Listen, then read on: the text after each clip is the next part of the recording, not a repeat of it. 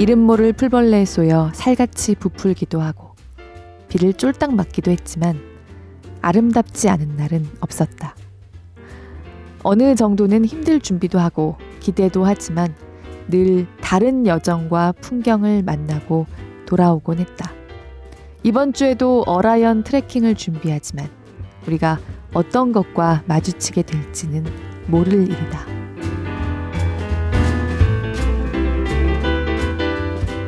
골라듣는 뉴스룸에서 함께 책 읽는 시간 북적북적입니다. 저는 권애리 기자입니다.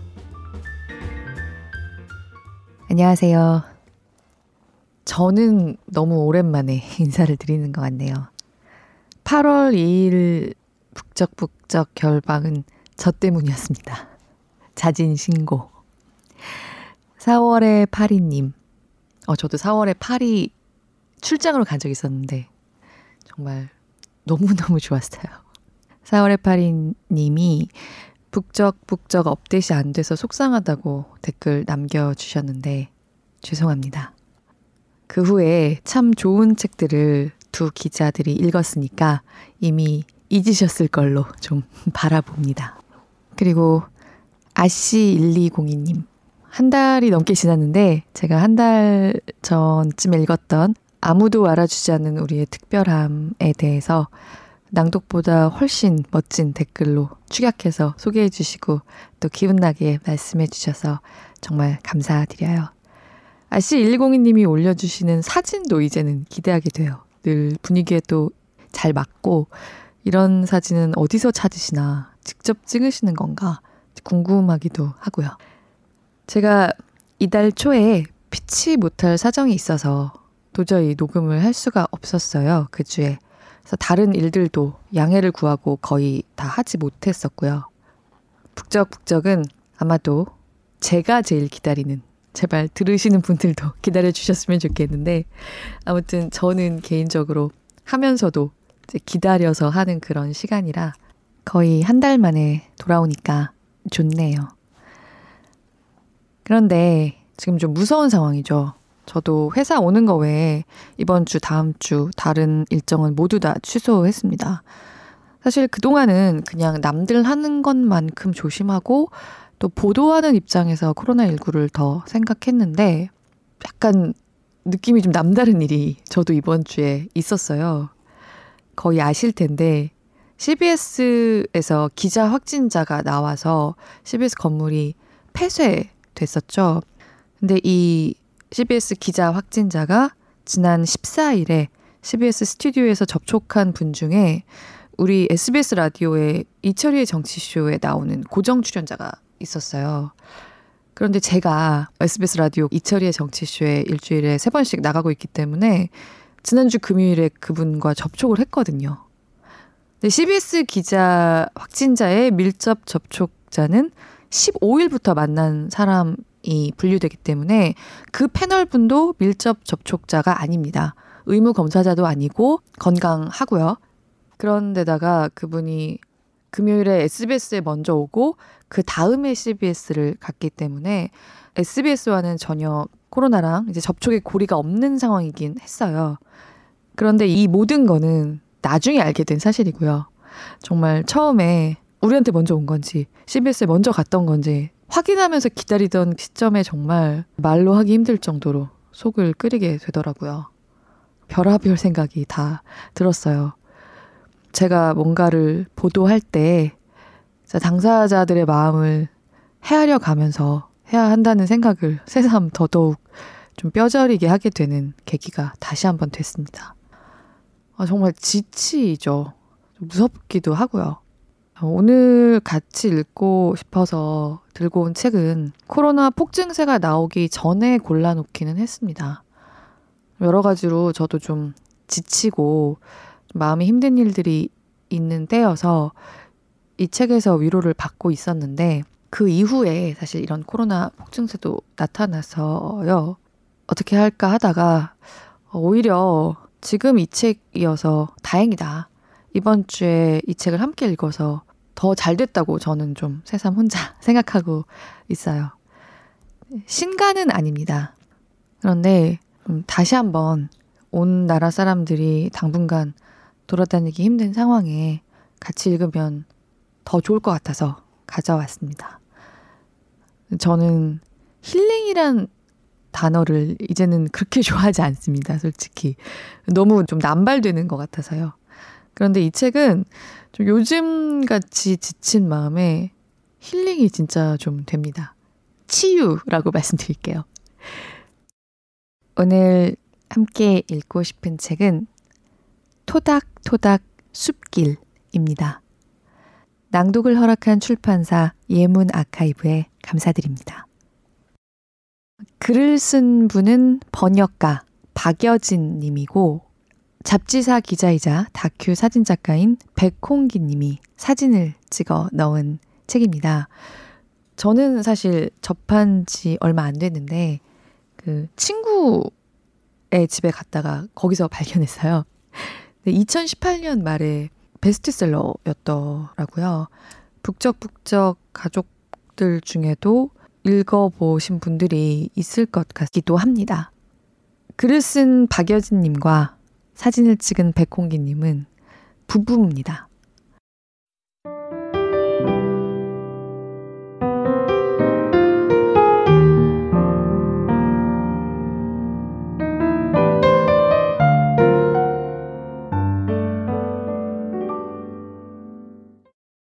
청태산 자연휴양림. 그거 챙겼지? 응. 그거는? 챙겼어.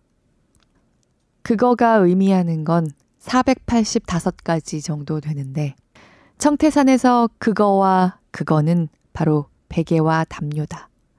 우리는 청태산에 오면 늘 낮잠을 잔다. 몇 해 전 생활이 어려웠던 적이 있다.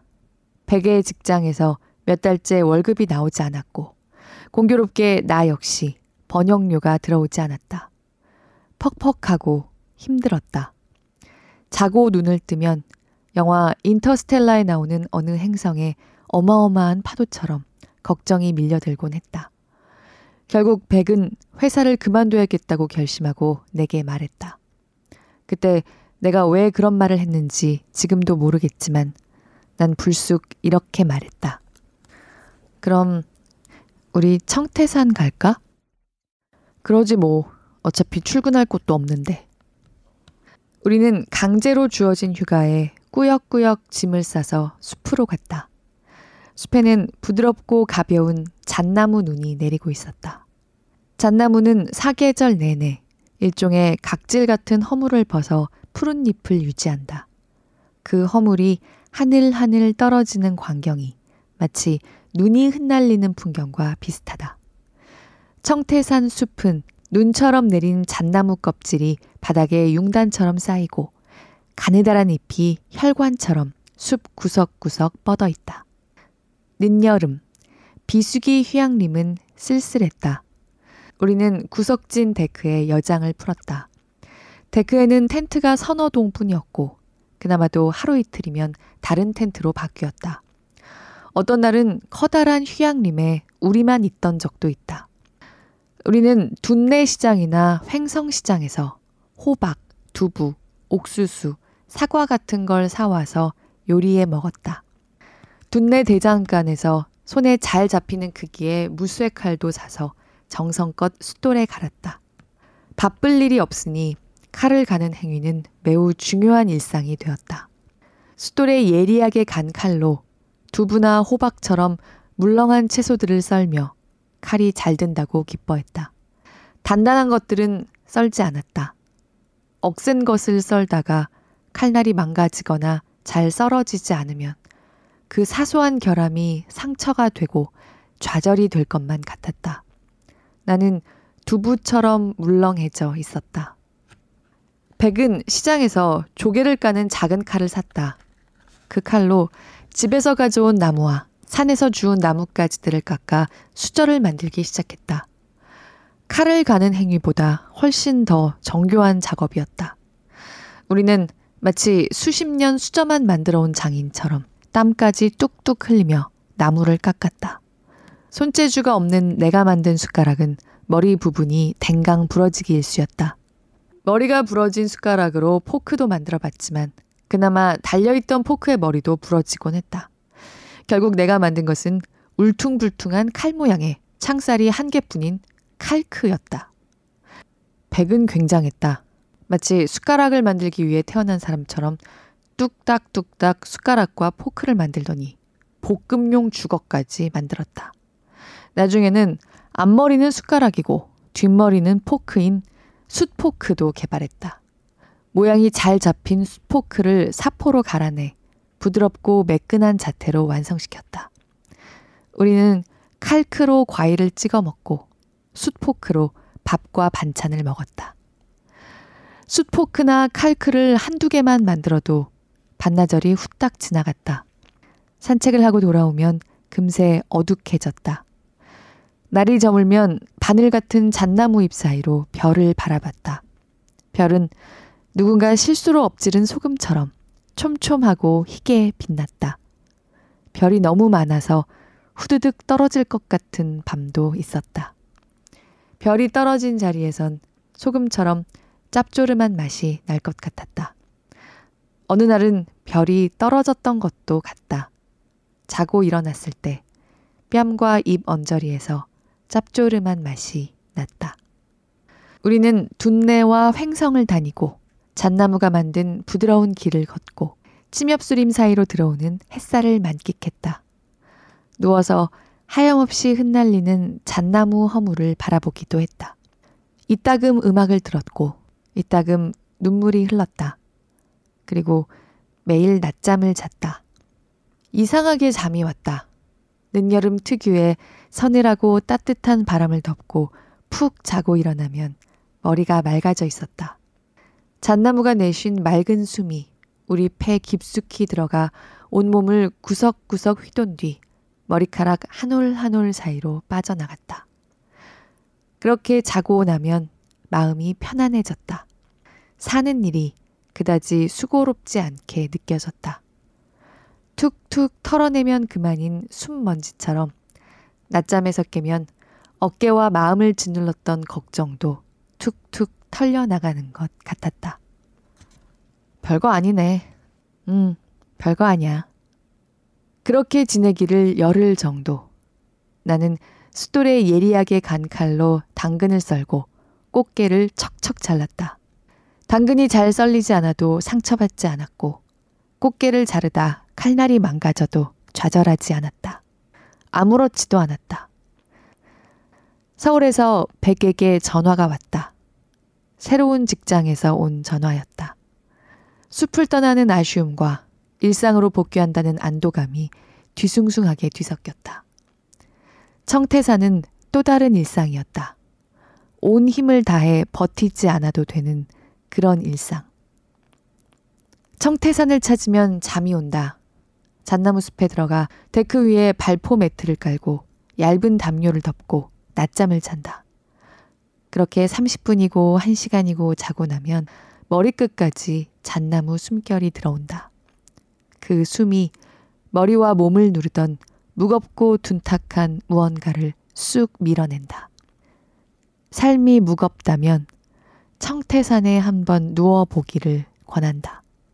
그거는 잊지 말기를. 청태산 자연휴양림. 걷기 수준 산행. 소요시간 약 2시간. 준비물. 물. 운동화. 그거와 그거. 가는 길.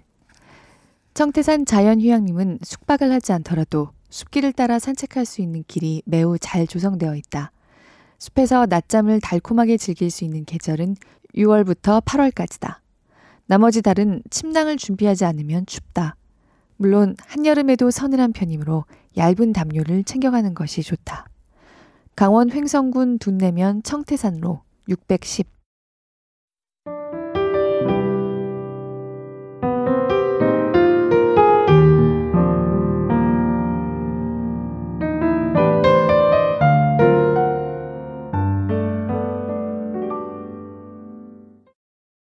제가 얼마 전에 선영경 작가님이 쓰고 이우일 작가님이 그림을 그린 하와이 하다를 북적북적해서 읽었는데요. 어쩌다 보니까 또 부부 작가의 에세이를 소개해 드리게 됐습니다. 좀 겹쳐 보일 것 같아서 망설였는데요. 뭐 그런 것과 상관없이 좋은 책이고요. 어, 이 책은 모두 국내 여행입니다. 아내가 글을 쓰고 남편이 사진을 찍었습니다. 그야말로 운동화 딱 신고 하루 이틀 만에 다녀올 수 있는 국내 여행지들을 소개하고 있어요. 그리고 하와이 하다 보다 좀 더 약간 실용서 같은 느낌이 있습니다. 왜냐하면 코스 소개 같은 것들도 이렇게 중간중간 하고 있고요. 그야말로 기행문 겸 여행 안내서의 성격이 더 강한데요. 참 다정하고 차분한 실용서라고도 얘기할 수 있습니다.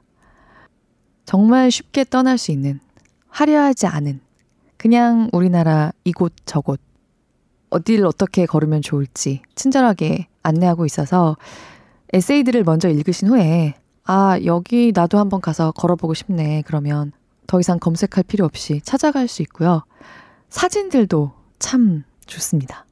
우리 땅 곳곳, 호젓한 숲길, 안개가 내려앉은 논밭, 소박한 골목길, 운치 있는 산사, 어느 페이지를 펼쳐도 좀 마음이 할퀴어진 것 같은 상태일 때 저절로 치유가 되는 것 같은 사진들이 실려 있어요.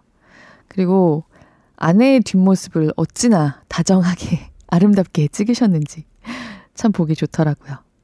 겸손하고 단단한 글쓰기로 소개하는 전국 곳곳에 내 발길도 닿게 하고 싶어집니다.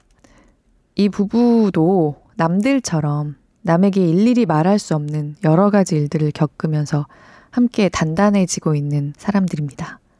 담담하게, 담백하게, 그런 삶에서 어느 날 문득 우리 땅 이곳저곳으로 함께 떠나서 걸으면서 마음을 달래고 서로를 위로하고 스스로를 치유한 시간들을 이 책으로 우리에게도 나눠줍니다.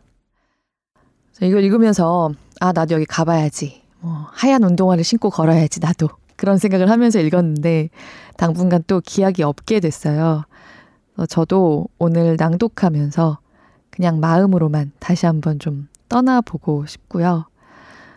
아마 이번 주에 북적북적 아껴 들어주시는 분들이 상황에 따라서 정도의 차이는 있겠지만 저와 거의 비슷한 기분일 것 같은데요. 앞으로도 한동안 어, 여기 가볼까? 운동화끈 바로 메고 떠날 수 없더라도 이 책으로 집에서, 방에서, 혼자서 또 가족과 함께 좀 신선한 바람을 쐬는 기분, 숲길을 걷는 그 청아한 감각 느껴보실 수 있으면 좋겠어요. 들어주시는 모든 분들 늘 깊이 감사드립니다.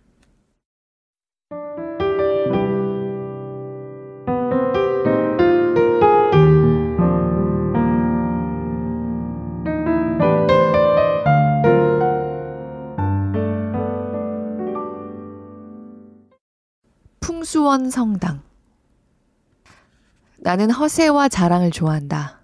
인정하기 부끄럽지만 좀 그런 편이다. 내가 한 일은 굳이 구구절절 생색내고 칭찬을 바란다. 백은 생색에 별 관심이 없다. 불필요하거나 낭비되는 언어와 동작이 적은 편이다. 이것 봐. 소다랑 구연산을 섞어서 닦았더니 이렇게 깨끗해졌어. 정말 굉장하지 않아? 나처럼 수도꼭지를 반질반질하게 닦을 줄 아는 사람은 별로 없을 거야. 어때? 굉장하지? 음, 굉장해. 내가 한 시간 동안 개수대 수도꼭지 닦는데 심취해 있는 동안 백은 청소기로 거실과 방의 먼지를 제거하고 물걸레질을 하고 베란다 화분에 물을 주고 빨래를 돌리고 말려둔 늙은 호박 씨앗과 다람쥐가 준 잣. 정말이다. 어느 날 다람쥐가 잣을 우리에게 툭 밀고는 가버렸다. 다람쥐가 준 잣을 마른 빨래와 함께 거실로 가지고 와 TV를 보며 빨래를 개고 호박 씨와 잣을 깐다. 그럼 나는 이렇게 말한다. 나는 수전 닦느라 팔이 빠지는데 느긋하게 TV를 보는구먼. 뭐, 그래도 괜찮아. 난 굉장히 너그러운 사람이거든. 어때? 그렇게 생각하지 않아? 음, 그렇게 생각해. 백은 개 녹가지를 서랍에 넣으며 성실하게 대답해준다. 여행에서도 별반 다르지 않다. 좋은 풍경이 보이면 사진을 찍어 필터에 여과시킨 뒤 오글거리는 말투로 SNS에 포스팅하느라 여념이 없는 나와 달리 백은 맨눈으로 천천히 성실하게 관찰한다. 나의 풍수원 성당은 커다란 나무와 붉은 벽돌을 쌓아 올린 고딕 양식의 늙은 성당, 그 뒤 주름진 산에서 시작된다. 성당 옆으로 난 비아 돌로로사, 십자가의 길도 있다. 종교 특유의 엄숙함과 경건함이 깃든 조용한 숲길이다. 잠시 마음을 털어내기 더없이 완벽한 숲길을 내려오면 복원한 가마터와 초가집이 있고 그 아래 아담한 유물 전시관이 있다. 유물 전시관에는 가난했던 시절, 시절보다 더 가난했던 이들의 삶이 빼곡하게 전시되어 있다. 주로 달아서 새까매지고 깨져서 떼우고 찢어져서 꿰맨 생활용품들이다. 전시관 옆 사제관에는 옛날 사제복과 빛바른 성경책들이 있다. 교적 상자에는 1886년생 김베드룬님의 교적 카드도 있다. 내 기억. 뿌연 필터를 통과한 내 휴대전화 사진 속 기억은 이렇다. 백의 성당은 부채살 무늬로 깔린 돌길에서 시작된다. 나무와 성당 사이에 걸린 하루 새 늙은 햇살. 윤이 나는 성당 마룻바닥. 너무 소박해서 경건한 스테인드 글라스. 창문을 감싸고 있는 아치형 벽돌. 벽돌과 벽돌 사이 시멘트 모르타르를 비집고 나온 노란 꽃. 우리를 경계하느라 나뭇가지를 입에 문 채 안절부절 못하고 머리 위를 맴돌던 새. 게으른 늙은 개와 꼬리가 뭉툭한 검은 고양이가 있다. 나의 뒷모습도 성당의 일부였다. 백의 증언에 따르면 내가 어떤 무리의 뒤를 따라 비아 돌로로사를 걸었다고 한다. 그들은 모르는 여자가 자신들을 따라오는 걸 보고 연신 뒤를 흘끗거리며 조금 당황하는 듯 했고 나는 천연덕스럽게 따라 걸었다고 한다. 그리고 그의 성당에도 1886년생 김베드룬 님이 있다. 우리는 몇 번이고 이 성당을 찾았고 앞으로 몇 번이고 찾아올 것이다. 우리는 여전히 다른 것을 기억하며 같은 이야기를 할 것이다. 풍수원 성당 걷기 수준 산책 소요 시간 약 1.5시간 준비물 편한 마음 가는 길 순례자 쉼터 앞 주차장이 있다. 주차를 하고 얕은 오르막길을 오르면 풍수원 성당이 나온다. 특히 비아 돌로로사 산책로가 아름다우며 한편에 나물이나 호박 등 지역 특산물을 파는 무인 상설 시장이 있다. 무인 판매라 현금 결제만 가능하다. 강원 횡성군 서원면 경강로 유현 1길 30.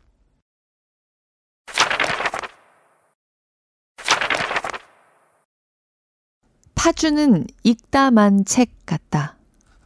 첫 페이지만 읽고는 다시 책장에 꽂아둔 책.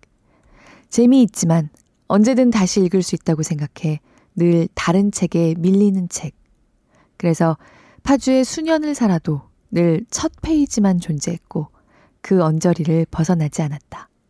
파주는 꽤 큰 도시라 작업실 동료들과 식사하러 20km씩 이동하는 건 예산 일이다. 그래서인지 파주에 대한 시선은 천차만별이다. 파주? 와, 엄청 먼 곳에 사네. 거기 예전에 콩밭이 엄청 넓었는데. 파주면 무섭지 않아? 북한하고 가까워서? 신도시 들어서면서 집값 좀 많이 오르지 않았나? 모두 맞는 말이다. 콩밭인지는 모르겠으나 논밭이 넓고 북한과 가까우며 출판 단지가 있고 신도시를 조성 중이다. 그런데 이 이야기들은 파주라는 책의 첫 페이지도 채우지 못한다. 우리의 첫 페이지에는 임진강과 공릉천이 흐른다. 파주에 와서 자전거를 타고 가장 먼저 가본 곳이 임진강이 보이는 반구정과 공릉천이기 때문이다. 개발되고 막히지 않은 하천들이 구불구불 자유롭게 흘러가 한강과 만난다. 강 주위로 습지가 우거지고 그 뒤로는 울창한 나무들이 있으며 그 너머로 사람들이 산다. 단골 국수집 가는 길에 드넓은 평야도 있고 오래된 서원과 아늑한 수목원이 있다. 출판 단지에 있는 작업실 근처에는 24시간 아무 때고 푹신한 의자에 앉아 책을 마음껏 읽을 수 있는 천장 높은 도서관도 있다. 하지만 우리는 여전히 파주의 마지막 페이지에 무엇이 있는지 알지 못한다. 백과 나는 천천히 아껴가며 이곳을 읽어 나갈 것이다. 횡성호수길 횡성호수길은 약 4.5km 되는 아담한 호수 둘레길이다. 호수를 따라 난 길과 숲길이 이어지며 걷는 이의 발자국 소리만 들릴 정도로 고요하다. 이따금 해 저무는 호수를 보고 있자면 가슴 속에서 정체를 알 수 없는 수많은 감정과 기억들이 번진다. 어린 시절 사 먹던 붉은색 젤리, 엄마의 잔잔한 꽃무늬 원피스, 아빠의 어른스럽던 구두 소리, 바다를 유영하는 고래와 고래의 피부를 스치는 물결, 뜻모를 의욕과 이유 없는 상실감, 심장 한편을 지그시 움켜쥔 듯 저리고 불안한 설렘. 도무지 설명할 수 없는 감정들이 질서도 없이 여기저기서 마구 튀어나와 호수 주변의 공기를 휘젓고 다닌다. 호수를 따라 걷다 보니 숲길이 열렸다. 숲길로 들어서면 방금 전 수상하게 일렁이던 감정들이 다른 감정들로 바뀔 것 같았다. 나는 그 느낌을 잃어버리기 전에 백에게 말해주려고 허둥지둥 입을 열었다. 하지만 언어로 변환되지 않았다. 꺼낼 말이 없었다. 아빠의 구두 소리, 엄마의 원피스 무늬를 표현할 말이 없었다. 내 가용사전을 뒤지고 뒤져도 재앙처럼 지루한 언어뿐이었다. 말을 잃은 사람처럼 어버버 하다가 기껏 꺼낸 말이 기분이 이상해 였다. 사실 이상한 무엇은 아니었다. 심장을 뭉긋이 쥐어짜는 듯한 그 아득한 기억은. 그런데 백의 입에서는 뜻밖의 대답이 나왔다. 수몰돼서 그런가 봐. 백은 내게 무엇이 이상한지 묻지 않았다. 나는 백에게 무엇이 수몰됐는지 묻지 않았다. 우리는 이 호수를 기억할 것이다. 그러나 호수는 우리를 기억하지 못할 것이다. 그날 우리가 느꼈던 분위기, 우리가 나눴던 대화는 결코 똑같이 재생되지 않을 것이다. 다만 어느 날 어느 다른 길 위에서 돌연 술렁일지도 모른다. 횡성호수길 걷기 수준 산책 소요 시간 약 2시간 준비물 물 편한 신발 방랑하고 싶은 마음 가는 길 횡성호수길은 횡성호를 주위로 총 30km 6코스로 조성되어 있다. 우리가 걸은 길은 횡성호수길 5 구간으로 망향의 동산에서 출발해 원점으로 돌아오는 4.5km의 길이다. 망향의 동산 주차장에 주차를 하고 이정표를 따라 걷는다.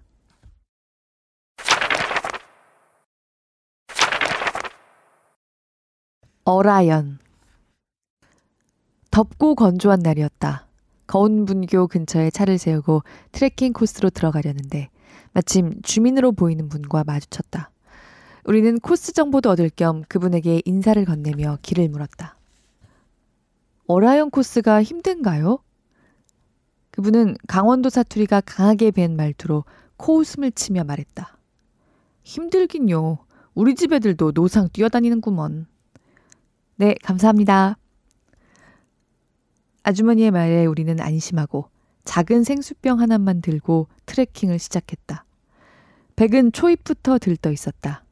백은 하늘을 나는 새며 일반인의 눈에는 보이지도 않는 두더지, 온갖 종류의 거미, 지렁이에게 지대한 관심이 있는데 그날 백의 마음을 사로잡은 것은 어디론가 날아가는 파리떼의 행선지였다.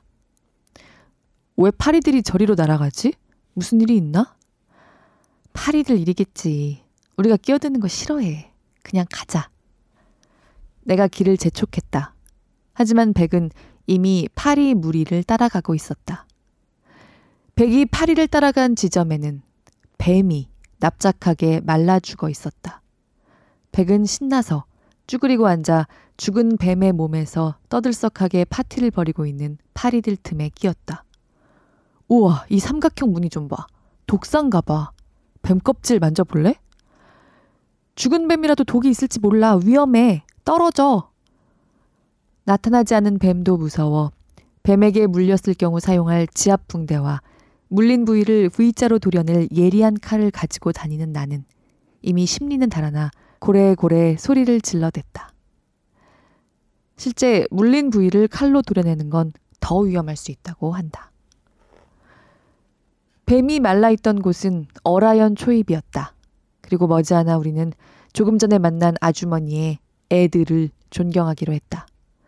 몇 년 전 백과 함께 험하기로 소문난 설악산 공룡 능선을 힘들게 넘은 적이 있다. 공룡 능선에 대한 이야기를 많이 들었던 터라 좋은 장비와 신발로 무장을 하고 한 걸음 한 걸음에 집중하며 걷고 있을 때 어디선가 우리 배낭에 두세 배는 됨직한 짐을 지게에 진 아저씨가 흰 고무신을 신고 우리 옆을 휙 스쳐 지나갔다. 대피소에 물건을 나르는 분이었다. 어라연을 걷는 내내 아주머니와 그녀의 꼬마들이 흰 고무신을 신은 분과 가족일 거라는 확신이 들었다. 어라이언 트레킹은 거운 분교 근처에 있는 사목 안내소에서 시작해 전망대, 잣봉, 동강변, 거운 분교로 돌아오는 코스다. 왕복 3시간 30분쯤 걸리는 7km 코스라고 돼 있던 안내판과 달리 트레킹 어플로 재보니 총 9.5km였고 사진을 찍으며 쉬엄쉬엄 다녀오자 총 4시간 30분 정도 걸렸다. 훗날 등산을 전혀 하지 않는 친구와 다시 어라연을 찾은 적이 있는데 그 친구의 걸음으로는 5시간 30분이 걸리기도 했다. 어마어마한 등산 기술이 필요한 코스는 아니었지만 애들이 가볍게 다닐 만한 길은 분명 아니었다. 길은 백이 죽은 뱀을 발견한 작은 숲길에서 시작해 백이 소들과 친구가 된 임도를 지나 보이지 않는 두더지들이 땅속에서 맹렬하게 달리는 오르막길을 거쳐 백이 온갖 기어다니고 날아다니는 벌레들을 쫓아다니느라 나타나고 사라지기를 반복한 잣봉에 이른다. 잣봉에서는 아름답게 굽은 동강이 한눈에 내려다 보인다. 이곳에서 다시 백이 동물들의 배설물에 이끌려 멧돼지의 존재를 추정했던 가파른 내리막을 한참 내려오면 동강변에 도착한다. 동강에서 사람들은 래프팅을 즐기고 백은 동강변에 도마뱀을 사귀었다. 여름이어서 그런지 강변길은 풀이 턱 밑까지 자라 있어서 길의 흔적을 찾기가 쉽지 않았다. 수풀을 헤치고 자갈이 깔린 강변길을 걷다 보니 부드러운 흙길이 나왔다. 얼마 더 가니 죽은 뱀을 발견했던 길과 합류했다. 배가 고팠다. 무엇보다도 생수 한 병을 아껴 먹느라 괜히 서러움도 복받쳤다. 긴 코스인 줄 알았다면 물과 간식을 좀 더 넉넉하게 준비했을 것이다. 일단 우리는 눈에 띄는 막국수 집으로 들어서면서 바로 주문을 했다. 맛은 잘 기억나지 않는다. 식사는 1분 만에 끝났으니까. 더운 날이면 문득 어라이언이 그리워지곤 한다. 이름처럼 둥글고 부드럽게 휘돌아 나가는 동강도 아름답고 혀가 간지럽게 움직이며 발음되는 이름도 마음에 들었다. 어라연. 이후 우리는 어라연을 몇 번 더 찾았다. 그곳에서 발목을 접질리기도 하고 이름 모를 풀벌레에 쏘여 살같이 부풀기도 하고 비를 쫄딱 맞기도 했지만 아름답지 않은 날은 없었다. 어느 정도는 힘들 준비도 하고 기대도 하지만 늘 다른 여정과 풍경을 만나고 돌아오곤 했다. 이번 주에도 어라연 트레킹을 준비하지만 우리가 어떤 것과 마주치게 될지는 모를 일이다. 어라연 걷기 수준, 등산, 소요 시간 약 5시간, 준비물, 넉넉한 물, 등산화, 등산 스틱, 간식. 가는 길, 거운 분교나 바로 옆 동강 탐방 안내소에 주차하면 된다. 거운 분교 갈림길에서 마차 마을, 전망대, 잣봉, 어라연 전망대, 된 꽃가리, 전산옥 주막터, 만지동, 거운 분교로 회귀하는 약 9.5km 코스다. 코스 절반은 등산로지만 임도와 산길, 오솔길, 강변길이 다양하게 어우러져 걷는 즐거움이 있다. 청령포 500년을 더 산 늙은 소나무가 있었다. 늙은 소나무가 사는 숲은 서쪽으로 흐르는 강이 삼면을 감싸고 마지막 한 면은 절벽이었다. 해가 지면 늙은 소나무가 있는 숲으로 소쩍새들이 날아들어 서럽게 울다 가곤 했다. 어느 날 늙은 소나무가 있는 숲에 어린 왕이 버려졌다. 17살이던 왕은 이제 막 사춘기에서 빠져나와 연두빛 오로라처럼 싱그럽게 펼쳐질 그 청춘은 왕관을 빼앗긴 채 몸쪽 몇몇과 함께 버려졌다.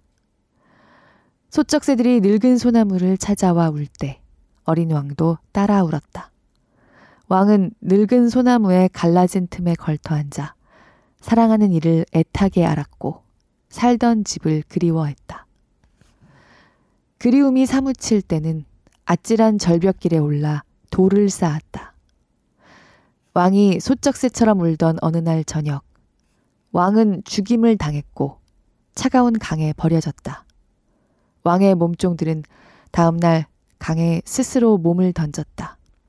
어린 왕의 죽음을 보고 그의 울음을 들었다 해서 관음송으로 불리게 된 그 늙은 소나무는 어깨를 축 늘어뜨렸다.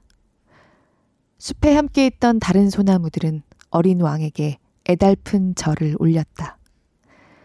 이 늙은 소나무들은 아직도 그 숲에 살아있다. 그 숲이 청령포다. 이것은 내 아버지가 어릴 때 내게 들려줬던 이야기다. 청령포, 걷기 수준, 산책, 소요 시간 약 1.5시간, 준비물, 물, 운동화. 가는 길, 입구 주차장에 주차를 하고 청령포 선착장에서 배를 타고 들어간다. 무료. 시간을 재보니 50초 걸렸다. 겨울에 강이 얼면 배가 운항하지 않고 언 강을 걸어서 들어간다. 3,000원의 입장료가 있다. 강원 영월군 남면 광천리 산 67-1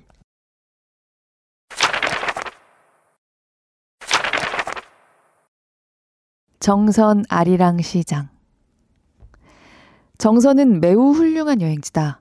오래된 나무들이 있는 숲과 종일 걸어도 지루하지 않은 길, 쾌활하고 떠들썩한 시장과 부담스럽게 친절하지도 주눅들게 쌀쌀맞지도 않은 적당한 인심이 모두 어우러져 있다. 가는 날이 장날이면 금상첨화다. 마침 그날은 정선 아리랑 시장 장날이었다. 저거 중국산일지도 몰라. 짚을 가지런하게 엮어 만든 바구니를 보고 내가 말했다. 그럴지도 모르지. 아닐지도 모르고. 저게 사람 손으로 만든 거면 만 원일 리가 없지. 품이 얼마나 비싼데. 그리고 자세히 봐. 기계로 뽑은 것처럼 일정하잖아. 100% 중국산이야.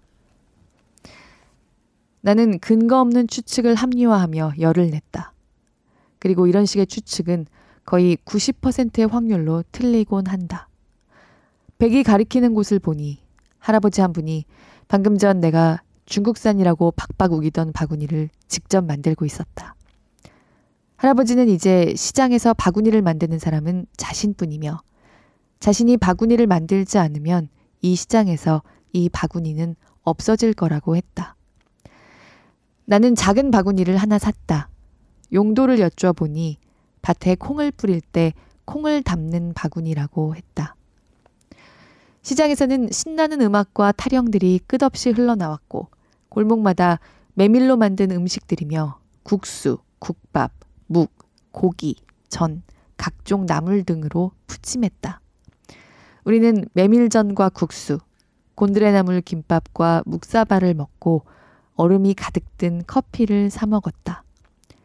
과일과 구근 채소를 얇게 썰어 바싹 말린 칩까지 한 봉지 챙겨 시장을 벗어나니 앞에 강이 흐르고 있었다.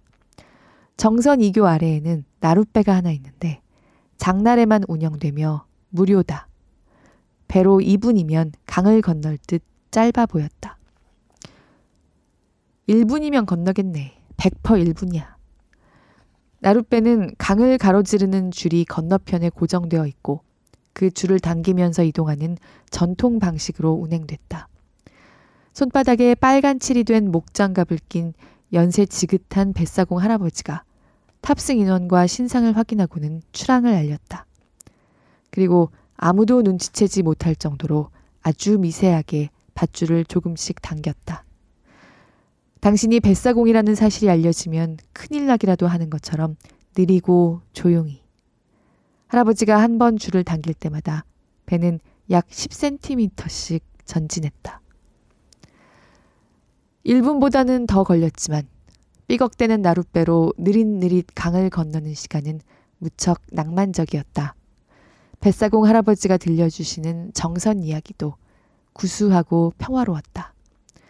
마침내 영겁의 세월이 흘러 배가 건너편 나루터에 도착했다. 건너편 사람들은 한참 전부터 우리 배가 자신들 편에 당도하길 기다리고 있었다. 사람들이 배에 오르려고 하자 뱃사공 할아버지가 말했다. 10분 뒤에 타. 지금은 힘이 다 빠져서 못 가. 정선 아리랑 시장. 가는 길. 정선 5일장. 강원 정선군 정선읍 봉양 7길 39. 정선 5일장 들어가는 길은 동서남북 4개의 문으로 나뉘어 있으며 주변에 노상 주차장들이 잘 마련되어 있다. 조양 강변에 무료 주차장이 있다. 시장을 둘러보며 밥을 먹은 다음 정선 2교 쪽으로 나오면 나룻배가 있다. 장날에는 나룻배를 무료로 운영하므로 타보길 추천한다. 강원 정선군 정선읍 봉양 7길 39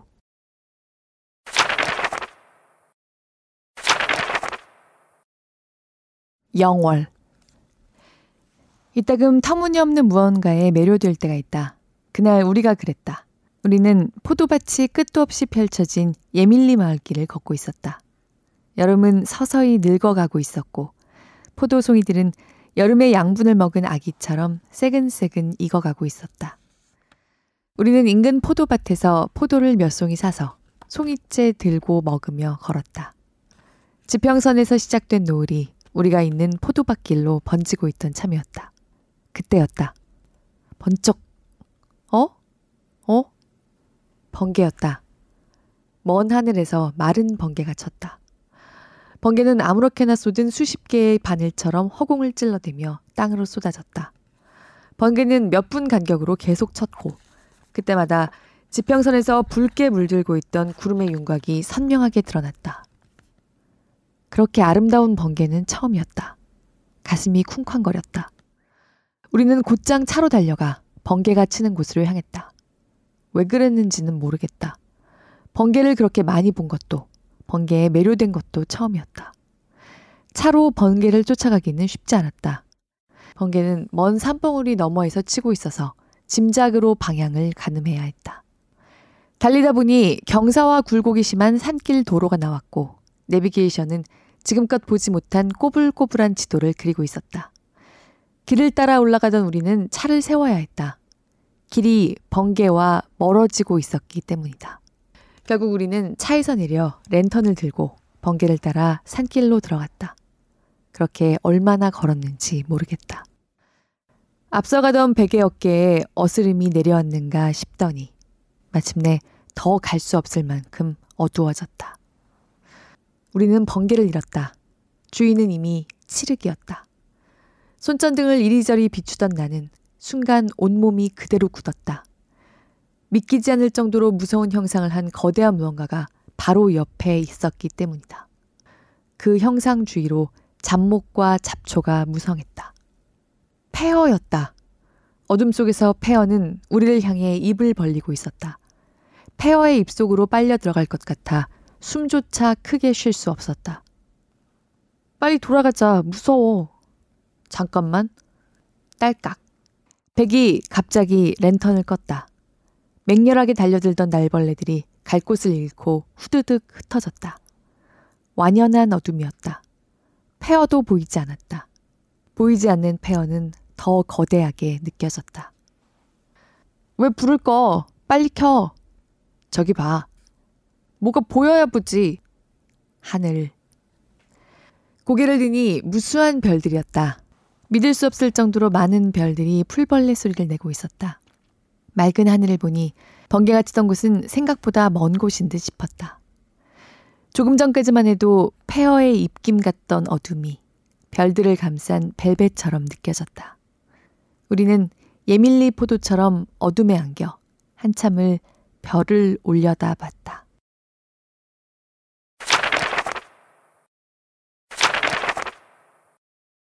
매암다원 아무에게도 알려주고 싶지 않은 장소가 있다. 우리에게는 매암 차문화 박물관에 있는 매암 다원이 그랬다.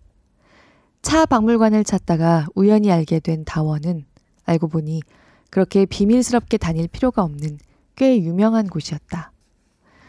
매암 다원에는 초록색 정원과 소박한 차 박물관, 작은 차밭을 보며 차를 즐길 수 있는 정원 테이블 등이 무심하고 편안하게 펼쳐져 있다.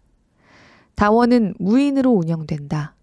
그래서 손수 차와 닭기를 고르고 물을 끓이고 넉넉하게 차를 즐긴 다음 사용한 닭기를 설거지해야 한다.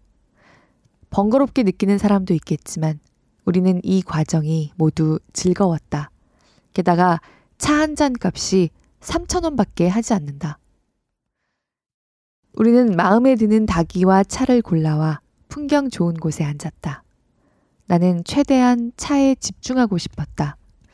차를 잘 알지는 못했지만 품위 있게 마시고 싶었다.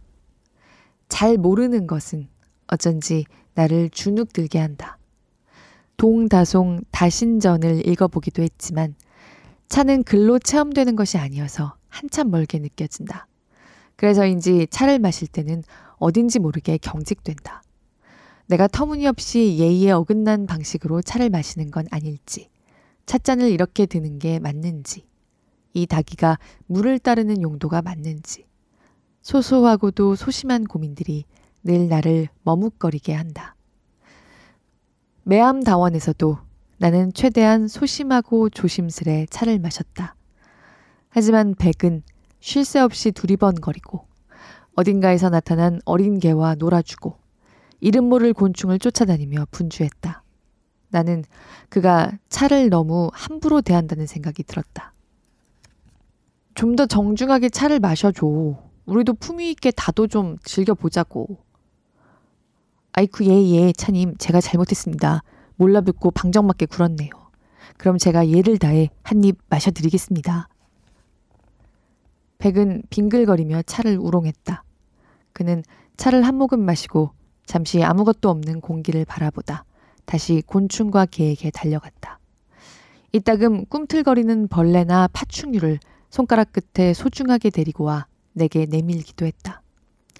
내가 저주를 퍼부으면 차 한 모금을 마시고 다시 내가 저주부터 시작해. 네. 내가 저주를 퍼부으면 차 한 모금을 마시고 다시 개에게 달려가 내 흉을 봤다. 사실 아무래도 상관없었다. 낯볕이 순하게 익어가는 시간. 먼지조차 투명하게 반짝이는 오후. 버려진 곳 없이 살뜰하게 꽃이 피고 윤기가 나는 정원. 결과 톤이 다른 초록들이 이어진 녹색의 능선. 이런 곳에서 차를 마시다 보면 인생이 아늑하게 느껴진다. 시간이 무리 없이 잘 익어가고 있다는 생각이 든다. 차 밭에서는 떫은 도끼를 품은 녹차들이 뜨거운 해를 마시고 있었다.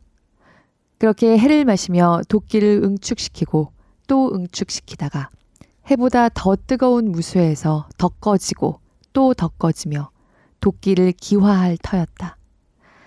마침내 찻잎이 되면 따뜻한 물에 그동안 마셨던 해를 눈물처럼 쏟아낼 것이다. 내가 마시고 있는 차에서도 찻잎이 흘린 눈물 맛이 났다. 매암다원. 걷기 수준. 산책. 소요 시간. 약 1시간. 준비물. 차값. 가는 길. 매암다원에는 따로 주차장이 없어서 마을 어귀에 주차할 곳을 찾아야 한다. 차 박물관도 함께 둘러보면 좋다. 경남 하동군 악양면 악양서로 346-1